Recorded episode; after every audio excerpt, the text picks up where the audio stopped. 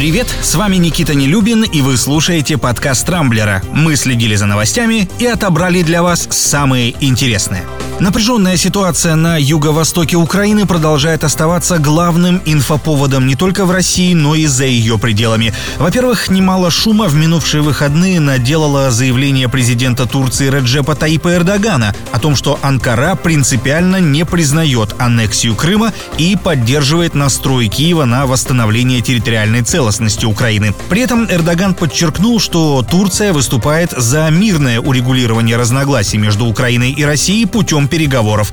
В Крыму на это заявили, что турецкий лидер преследует собственные внешнеполитические цели, и в его планы при любом раскладе явно не входит сохранение Крыма в киевской орбите влияния. Ну а в Кремле тем временем опять заговорили об угрозе гражданской войны в Донбассе. Что касается возможной войны России с Украиной, двигаться в этом направлении никто не собирается, и возможности такой никто не приемлет. Это была почти прямая цитата пресс-секретаря президента Дмитрия Пескова. А заявление США о скоплении большого количества российских военных на границе с Украиной, по его словам, противоречат реальному положению дел. Хотя еще в конце марта со стороны Воронежа, Ростова и Волгограда по направлению к южной границе России началось активное стягивание боевой техники. В Кремле это объяснили внутренними учениями, однако со стороны это похоже скорее на демонстрацию силы, чем на подготовку к вооруженному конфликту.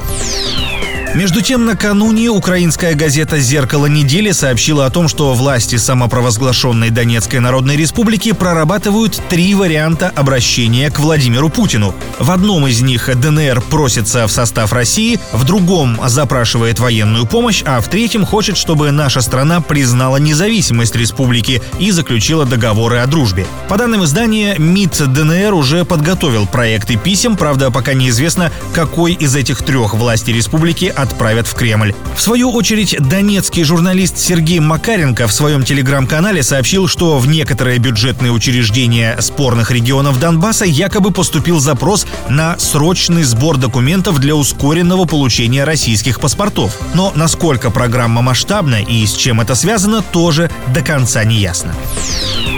На фоне всех этих новостей, безусловно, возбудился и Запад. Манфред Вебер, глава ведущей партии Европарламента, накануне заявил о необходимости ужесточить европейские и американские санкции по отношению к России из-за якобы участия в эскалации конфликта в Донбассе. Реальными вариантами он назвал масштабное замораживание счетов российских олигархов, а также отключение нашей страны от международной банковской системы SWIFT. Напряглись и в США. Глава Госдепа Энтони Блинкен вчера пообещал, что в случае случае агрессивных или безответственных шагов России на границе с Украиной Вашингтон примет соответствующие меры. Более того, Штаты уже координируют ситуацию с европейскими союзниками. Отмечу, что так называемая игра мускулами возле украинской границы уже уронила курс рубля, при том, что цены на нефть продолжают держаться на относительно стабильном уровне. Нет сомнений, в Кремле прекрасно понимают, чем может обернуться для российской экономики полноценное вооруженное противостояние с Украиной.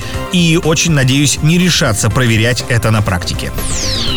Случилось то, что, собственно, рано или поздно должно было произойти. Социальная сеть Clubhouse потеряла данные 1 миллиона 300 тысяч своих пользователей. Информация о них оказалась на одном из хакерских форумов. В базе имена юзеров, сведения о привинченных аккаунтах в Instagram и Twitter, а также данные о тех, кто выдавал инвайты. Конфиденциальные сведения, вроде номеров банковских карт, в Darknet не попали, но, по мнению экспертов, и тех сведений злоумышленникам вполне хватит для фишинговых атак или подбора пароля. Эксперты по кибербезопасности рекомендуют пользователям поменять пароль и включить двухфакторную аутентификацию для своих аккаунтов.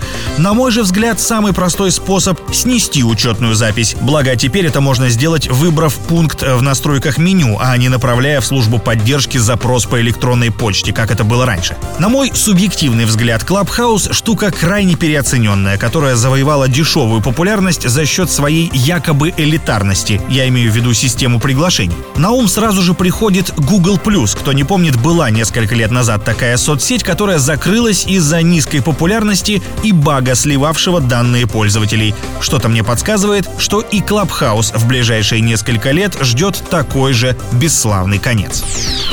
На этом у меня все. С вами был Никита Нелюбин. Не пропускайте интересные новости, слушайте и подписывайтесь на нас в Google подкастах и CastBox. Увидимся на rambler.ru. Счастливо!